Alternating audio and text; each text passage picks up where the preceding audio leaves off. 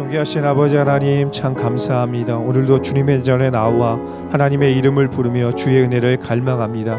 오늘 우리에게 성령의 충만함과 새로운 힘을 다하여 주셔서 오늘 하루도 천국과 같은 기쁨이 넘쳐나게 하여 주옵소서. 감사드리며 살아계신 예수님의 이름으로 기도 올려드립니다. 아멘. 할렐루야 온 오프라인으로 우리 새롭게 새벽 예배 오신 성도님들 환영하고 축복합니다. 하나님께서 오늘 우리에게 가장 좋은 날과 가장 좋은 은혜를 주실 줄 믿습니다.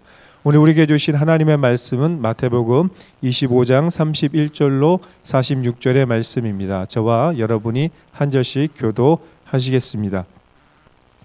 인자가 자기 영광으로 모든 천사와 함께 올 때에 자기 영광의 보좌에 앉으리니 모든 민족을 그 앞에 모으고 각각 구분하기를 목자가 양과 염소를 구분하는 것 같이 하여 양은 그 오른편에 염소는 왼편에 두리라. 그때에 임금이 그 오른편에 있는 자들에게 이르시되 내 아버지께 복받을 자들이여 나와 창세로부터 너희를 위하여 예비된 나라를 상속받으라 내가 줄일 때에 너희가 먹을 것을 주었고 목마를 때에 마시게 하였고 나그네 되었을 때 영접하였고 헐벗었을 때에 옷을 입혔고 병들었을 때에 돌보았고 옥에 갇혔을 때에 와서 보았느니라. 이에 의인들이 대답하여 이르되 주여 우리가 어느 때에 주께서 줄인 것을 보고 음식을 대접하였으며 목마르신 것을 보고 마시게 하였나이까 어느 때에 나그네 되신 것을 보고 영접하였으며 헐벗으신 것을 보고 옷 입혔나이까? 어느 때에 병드신 것이나 옥에 갇히신 것을 보고 가서 배웠나이까 하리니 임금이 대답하여 이르시되 내가 진실로 너에게 이르노니 너희가 여기 내 형제 중에 지극히 작은 자 하나에게 한 것이 곧 내게 한 것이니라 하시고 또 왼편에 있는 자들에게 이르시되 저주를 받은 자들아 나를 떠나 마귀와 그 사자들을 위하여 예비된 영원한 불에 들어가라.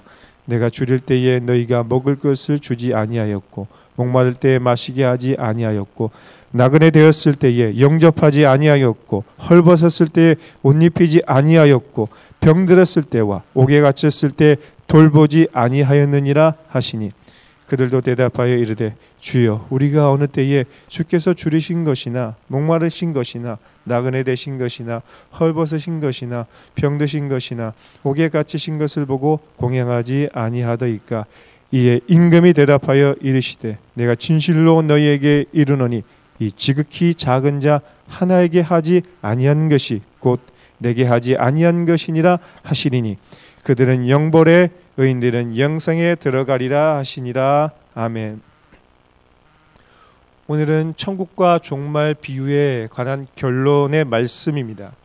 우리는 주로 종말의 때와 시기에 관심이 많이 있습니다. 그러나 성경은 종말의 때와 시기에 집중하라고 말하지 않습니다.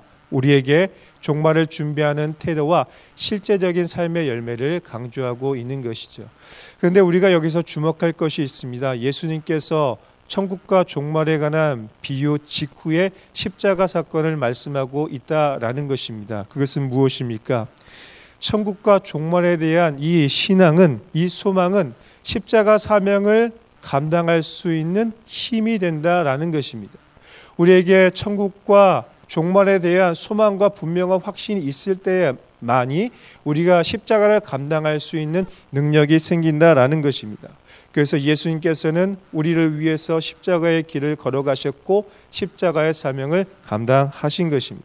따라서 주님의 재림의 날인 종말은 우리에게 진정한 위로와 소망이 되는 날입니다.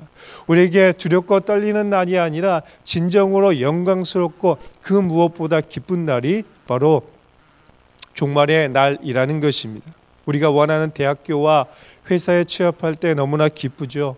그리고 내가 원하는 모든 것을 이뤘을 때 너무나 기쁩니다. 하지만 바로 종말의 날은 그 어떤 것보다 더 영광스럽고 기쁜 날이라는 것입니다. 그래서 주님이 오시는 날을 우리는 기다리고 또 기다려야 할 것입니다. 31절의 말씀을 보겠습니다. 인자가 자기 영광으로 모든 천사와 함께 올 때에 자기 영광의 보좌에 앉으리니 다니엘의 예언처럼 인자하신 예수님께서 다시 오실 때 영원한 권세와 영원한 영광과 하나님의 나라를 회복하시기에 이 땅에 오십니다. 예수님이 처음 오시던 날에는 어떠했습니까? 예수님께서 처음 오시던 날에는 가장 낮은 곳으로 임했습니다. 저들밖에 한밤중에 오셨지만 예수님께서 다시 오시는 그날에는 가장 영광스러운 기쁨 가운데 오게 될 것입니다. 하나님의 영광 가운데 모든 천군과 천사가 나팔을 불며 왕의 위엄 가운데 예수님이 다시 오신다라는 것입니다. 그날에 예수님께서는 자기 영광의 보좌에 앉으실 것입니다. 보좌에 앉는다라는 것이 무엇입니까? 보좌에 앉는다라는 것은 왕의 영광 가운데 있다라는 것입니다. 보좌에 앉는다라는 것은 그가 하나님의 아들로서 온 세상을 심판하시는 재판장으로 오신다라는 것입니다. 보좌에 앉는다라는 것은 예수님께서 만왕의 왕으로서 만주의 주, 로서 보좌에 앉으셔서 온 세상을 다스리고 통치하신다라는 것입니다. 이처럼 예수님이 다시 오시는 그날에는 가장 영광스럽고 기쁜 날이 될 것입니다. 그러므로 우리의 소망은 어디에 있습니까? 우리의 소망은 주님의 재림에 있는 것입니다. 우리의 소망은 주님의 다시 오시는 종말의 날에 있는 거예요. 그렇기 때문에 오늘 우리가 다시 회복하고 우리가 붙잡아야 될 신앙은 종말에 관한 신앙인 것입니다. 그럴 때 우리는 현재의 고난을 넉넉하게 이겨낼 수 있는 것입니다. 비록 이 세상에 지금 소망과 기쁨이 없을지라도 낙심과 좌절과 절망이 있을지라도 우리 주님이 다시 오시는 그날에는 반드시 완벽한 전세 역전의 드라마가 일어나게 된다라는 것입니다. 하지만 반면에 어떤 사람들에게는 주님의 재림의 날이 두렵고 슬픔의 날이 될 것입니다. 32절로 33절의 말씀을 보겠습니다. 모든 민족을 그 앞에 모으고 각각 구분하기를 목자가 양과 염소를 구분한 것 같이 하여 양은 그 오른편에 염소는 왼편에 두리라. 이스라엘 목자들은 낮에는 양과 염소를 동시에 방목해서 키웠습니다. 그런데 밤이 되면 양과 염소를 다 불러 모았습니다. 그리고 양과 염소를 불러 모은 다음에는 염소로부터 양을 구분했습니다. 왜냐하면 양이 염소보다 더 가치가 있고 더 우월하다는 생각이 있었기 때문입니다. 그래서 양은 더 명예롭고 또 힘이 있다고 생각되는 오른편에 양을 두었습니다. 이처럼 목자 대신 주님께서는 종말의 날에 의인은 오른편에 악인은 왼편에 두고 구분하게 될 것입니다. 그런데 여기서 우리가 주목할 말씀이 있습니다. 목자 대신 주님께서 양과 염소를 구분하실 때에 모든 민족을 불러 모은다라는 거예요. 모든 민족을 불러 모으고 그리고 각각 구분하여 한 사람 한 사람의 이름을 호명하여 구분하고 있다라는 것입니다. 이 세상에 그 어떤 민족도 예외는 없을 것입니다. 도시에 살고 있는 우리나 저 깊은 아마존 밀림에 살고 있는 그 어떤 사람도 주님의 구물을 피할 수는 없는 것입니다. 그날에 예수님께서는 모든 민족을 다 불러 모아서 한 사람, 한 사람, 한 사람의 이름을 부를 것입니다. 바로 여기에 있는 저와 여러분 한 사람, 한 사람, 한 사람의 이름을 각각 호명하면서 우리를 우편에 그리고 예수 믿지 않는 자들을 왼편에 두시겠다라고 말씀하고 있는 것입니다. 34절과 41절의 말씀을 함께 보겠습니다. 그때의 임금이 그 오른편에 있는 자들에게 이르시되 내 아버지께 복받을 자들이여 나와 창세로부터 너희를 위하여 예비된 나라를 상속받으라 또 왼편에 있는 자들에게 이르시되 저주를 받은 자들아 나를 떠나 마귀와 그 사자들을 위하여 예비된 영원한 불에 들어가라. 임금이신 예수님은 오른편에 있는 자들은 축복하시고 왼편에 있는 자들은 저주하십니다. 오른편에 오른편에 있는 자들에게는 예비된 영원한 하나님의 나라를 상속받을 것이라고 말씀하고 왼편에 있는 자들에게는 영원한 형벌 가운데 영원한 지옥 형벌 가운데 있게 될 것이라고 말씀하고 있습니다. 그렇다면 오른편과 왼편을 구분하는 기준은 무엇일까요? 우리는 사람들을 학벌과 외모 그리고 스펙과 경쟁력으로 사람들을 구분합니다. 요즘에는 MBTI의 성격 분석으로 사람들을 구분하는 게 유행입니다. 그런데 우리 주님은 그렇게 사람들을 구분하지 않습니다. 예수님께서 의인과 악인을 구분하는 기준은 바로 그들의 삶의 열매입니다. 35절로 36절의 말씀은 이렇게 기록되어 있죠. 내가 줄일 때에 너희가 먹을 것을 주었고 목마를 때에 마시게 하였고 나그네 되었을 때에 영접하였고 헐벗을 때에 옷을 입혔고 병들었을 때에 돌보았고 옥에 갇혔을 때에 와서 보았느니라. 줄일 때 목마를 때 나그네 되었을 때 헐벗었을 때 병들었을 때 옥에 갇혔을 때라는 이 여섯 가지의 일은 무엇입니까? 인간에게 있어서 가장 힘들고 외롭고 고통스러운 대표적인 일들을 말하고 있는 것입니다. 누군가의 도움이 없이는 도저히 살아갈 수 없는 삶의 상태를 말하고 있는 것이죠. 그런데 오른편에 있는 사람들은 어떻습니까? 이렇게 누군가의 도움이 없이는 살아갈 수 없는 그들에게 도움의 손길을 내밀고 그들을 구제하고 섬기는 삶을 살았다라는 것입니다. 그들에게 새로운 힘을 주고 새로운 용기를 주고 새로운 삶을 살아갈 수 있도록 도와주는 구제와 섬김의 사람들이었다라는 것입니다. 그런데요. 더 놀라운 것이 있습니다. 37절로 39절의 말씀이죠. 이에 의인들이 대답하여 이르되 주여 우리가 어느 때에 주께서 줄이신 것을 보고 음식을 대접하였으며 목마르신 것을 보고 마시게 하였나이까 어느 때에 나그네 되신 것을 보고 영접하였으며 헐벗으신 것을 보고 옷을 입혔나이까 어느 때에 병드신 것이나 옥에 갇히신 것을 보고 가서 배웠나이까 하리니 오른편에 있는 사람들의 반응은 무엇입니까? 오히려 임금의 이야기에 어리둥절해 하고 있는 것입니다. 주님, 도대체 우리가 어느 때 주님을 섬겼습니까? 우리는 아무것도 한 적이 없습니다. 주님이 목마를 때에 배, 배고프실 때 저희가 아무것도 한 것이 없습니다라고 어리둥절해 하고 있습니다. 그때 임금은 이렇게 말씀하죠. 40절의 말씀입니다.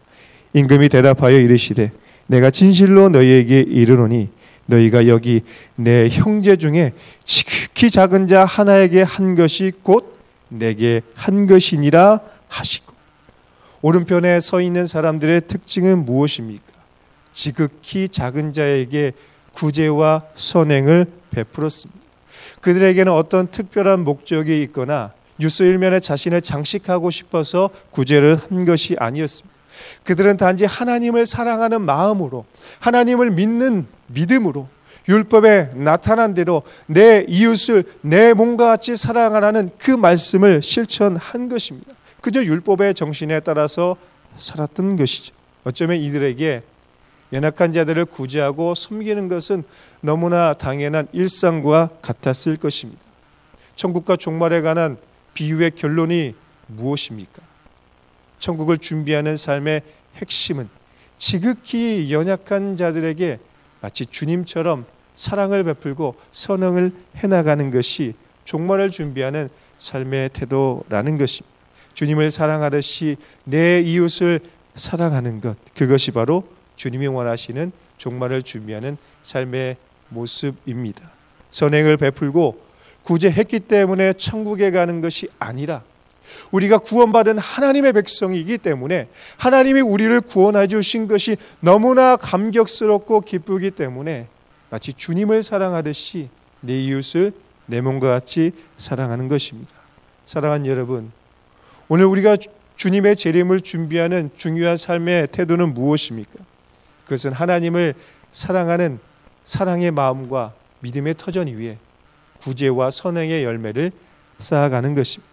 왜냐하면 하나님은 모든 자들의 하나님이시지만 아무도 돌아보지 않는 연약한 자들을 사랑하시는 하나님이기 때문입니다. 과부와 고아와 나그네를 아무도 신경 쓰지 않지만 오히려 하나님은 바로 그들에게 시선을 주목하고 있는 사랑의 하나님이라는 것입니다. 얼마 전 청년부에서 안산에 있는 리라 아동 복지관에서 봉사를 하고 왔습니다. 우리 청년들이 일주일의 삶도 너무나 힘들고 어려운데 토요일 이른 아침부터 일찍 일어나서 안산으로 달려갔습니다. 그래서 그, 그곳에 가서 밥을 짓고 된장국을 끓이고 숯불을 피우기 시작했습니다. 코로나 때 사람들이 아이들을 어, 돌보지 못했기 때문에 설레는 마음으로 우리 청년들이 달려가서 숯불에 바베큐를 구워서 우리 아이들을 섬기기 시작했습니다. 너무나 기뻤어요. 우리 청년들도 굉장히 많이 먹고 즐거운 시간을 보냈습니다. 식사 이후에는 미니 운동회를 열어서 아이들을 위해서 미술 활동도 해주고 대형 줄넘기도 해주고 그리고 장애물 통과하기 같은 게임을 하면서 아이들과 함께 뛰노는 그런 시간을 보냈습니다. 너무나 기뻤어요. 그런데 그 중에 한 아이가 저희 청년에게 이런 질문을 했습니다. 언제 다시 올 거예요? 그때 우리 청년이 말문이 탁 막혀서 이렇게 얘기를 했습니다. 한 열밤? 그러니까 그 아이가 이렇게 얘기를 하는 거예요. 한밤 자고 오면 안 돼요?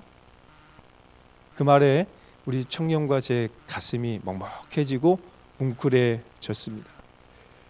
비록 짧은 하루의 섬김이었지만 저와 우리 청년들 그리고 그 아이들에게 기쁨과 감사가 넘치는 그런 시간이었습니다. 저는 그렇게 생각했어요. 예수님, 예수님께서 이곳에 함께하고 계신다. 예수님께서 그 현장을 너무나 기뻐하신다. 아마 오른편에 있는 사람들의 모습이 이런 모습이 아닐까 하는 그런 생각을 해봤습니다. 사랑하는 여러분, 하나님은 이렇게 지극히 작은 자, 지극히 연약한 자에게 믿음으로 사랑으로 선행을 베푸는 자들을 사랑하십니다. 하지만 왼편에 있는 자들의 모습은 달랐습니다. 주님은 오늘 오른편에 있는 자들에게 했던 말과 똑같이 왼편에 있는 자들에게 이야기를 하십니다. 하지만 그들의 반응은 완전히 달랐죠. 우리 44절의 말씀을 보겠습니다. 그들도 대답하여 이르되 주여 우리가 어느 때에 주께서 줄이신 것이나 목마르신 것이나 나그네 되신 것이나 헐벗으신 것이나 병드신 것이나 옥에 갇히신 것을 보고 공양하지 아니하더이까 오른편과 왼편에 있는 자들의 차이를 아시겠습니까? 오른편에 있는 자들은 자신의 선행에도 불구하고 오히려 어리둥절해 하면서 우리는 아무것도 한 것이 없습니다 라고 이야기를 했습니다. 하지만 왼편에 있는 자들은 오히려 억울해하며 주님 도대체 우리가 언제 하지 않았습니까? 언제 우리가 주님을 섬기지 않았습니까? 만약 주님이라면 우리가 섬겼을 것입니다. 라고 그렇게 억울해하고 반문했습니다. 동일한 상황, 동일한 질문에 완전히 서로 다른 태도를 서로 다른 반응을 보이고 있습니다. 왼편에 있는 자들의 문제는 무엇이었습니까? 그들은 대상에 따라서 행동이 달라지는 거예요. 주님이라면 섬겼겠지만 저 고아와 과부와 나그네는 우리가 섬길 수 없습니다라는 태도를 가지고 있는 것. 율법의 외형은 있지만 율법의 핵심인 인애와 사랑이 없는 모습이 그들의 문제인 것입니다. 주님은 바로 그런 자들을 영원한 형벌 가운데로 인도하실 거예요. 45절로 46절의 말씀입니다.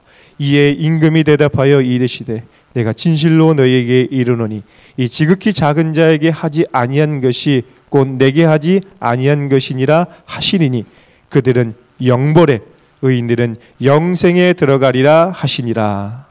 사랑 여러분, 오늘 우리는 어떤 믿음으로 살아가고 있습니까? 어떤 믿음의 태도로 살아가고 있습니까? 지상에서 영혼을 준비하는 성도들의 삶의 모습은 바른 믿음 그리고 바른 믿음에서 나오는 삶의 열매를 주님께 드리는 것입니다. 모든 사람을 주님처럼 사랑하는 거예요. 모든 일을 죽게 하듯 하는 것입니다. 재림을 준비하는 성도들의 삶의 모습은 오히려 연약하고 소외되고 비참한 현실 가운데 있는 자들에게 주님의 사랑과 주님의 복음을 전하는 삶을 살아가는 것입니다. 이런 점에서 이런 구제와 섬김은 우리에게 주신 사명이자 우리에게 주신 기회라는 것입니다. 우리 예수님은 지극히 연약한 우리, 영원한 지옥의 형벌로 걸어가고 있는 우리를 위해서 이 땅에 오셨습니다. 우리를 위해 땀 흘리시고 우리를 위해 눈물 흘리시고 우리를 위해 피를 흘리시며 우리를 위해 이 땅에 오셨습니다. 진정한 사랑과 진정한 용서와 진정한 섬김의 모델로 이 땅에 오셨습니다. 사람들이 멸시하고 가증하게 여기는 세리와 창기와 같은 자들에게 손을 내미시고 문둥병자, 귀신 들린 자, 병든 자들, 그 사회적인 약자들을 향해 찾아가시는 진정한 사랑을 보여 주셨습니다. 그러므로 오늘 우리도 하나님의 어린 양이신 예수님과 같이 하나님의 사랑과 은혜를 흘려보내는 축복의 통로가 되어야 할 것입니다. 오늘 우리가 섬겨야 될 작은 자가 누구입니까? 지금 여러분 속 마음 속에 생각나는 그 사람이 오늘 우리가 섬겨야 될 작은 자입니다. 오늘 우리가 그 사람들에게 사랑의 손길을 내밀 때 예수님께서 가장 기뻐하시고 역시 나는 오른편에 서게 될 나의 사랑하는 자녀라고 말씀해 주실 줄 믿습니다. 기도하겠습니다. 존귀하신 아버지 하나님 감사합니다. 오늘 주님께서 우리를 사랑하셔서 우리 우리를 위해 이 땅에 오시고 우리의 놀라운 은혜와 사랑과 섬김의 모델을 보여 주셨으니 오늘 우리도 즉히 작은 자에게 주님의 사랑과 주님의 은혜를 흘려보내길 원합니다. 주님의 은혜와 사랑의 축복의 통로가 될 수 있도록 우리를 사용하여 주시고 우리의 삶을 통해서 하나님께 영광 돌려지게 하여 주시옵소서 감사드리며 살아계신 예수님의 이름으로 기도 올려드립니다. 아멘.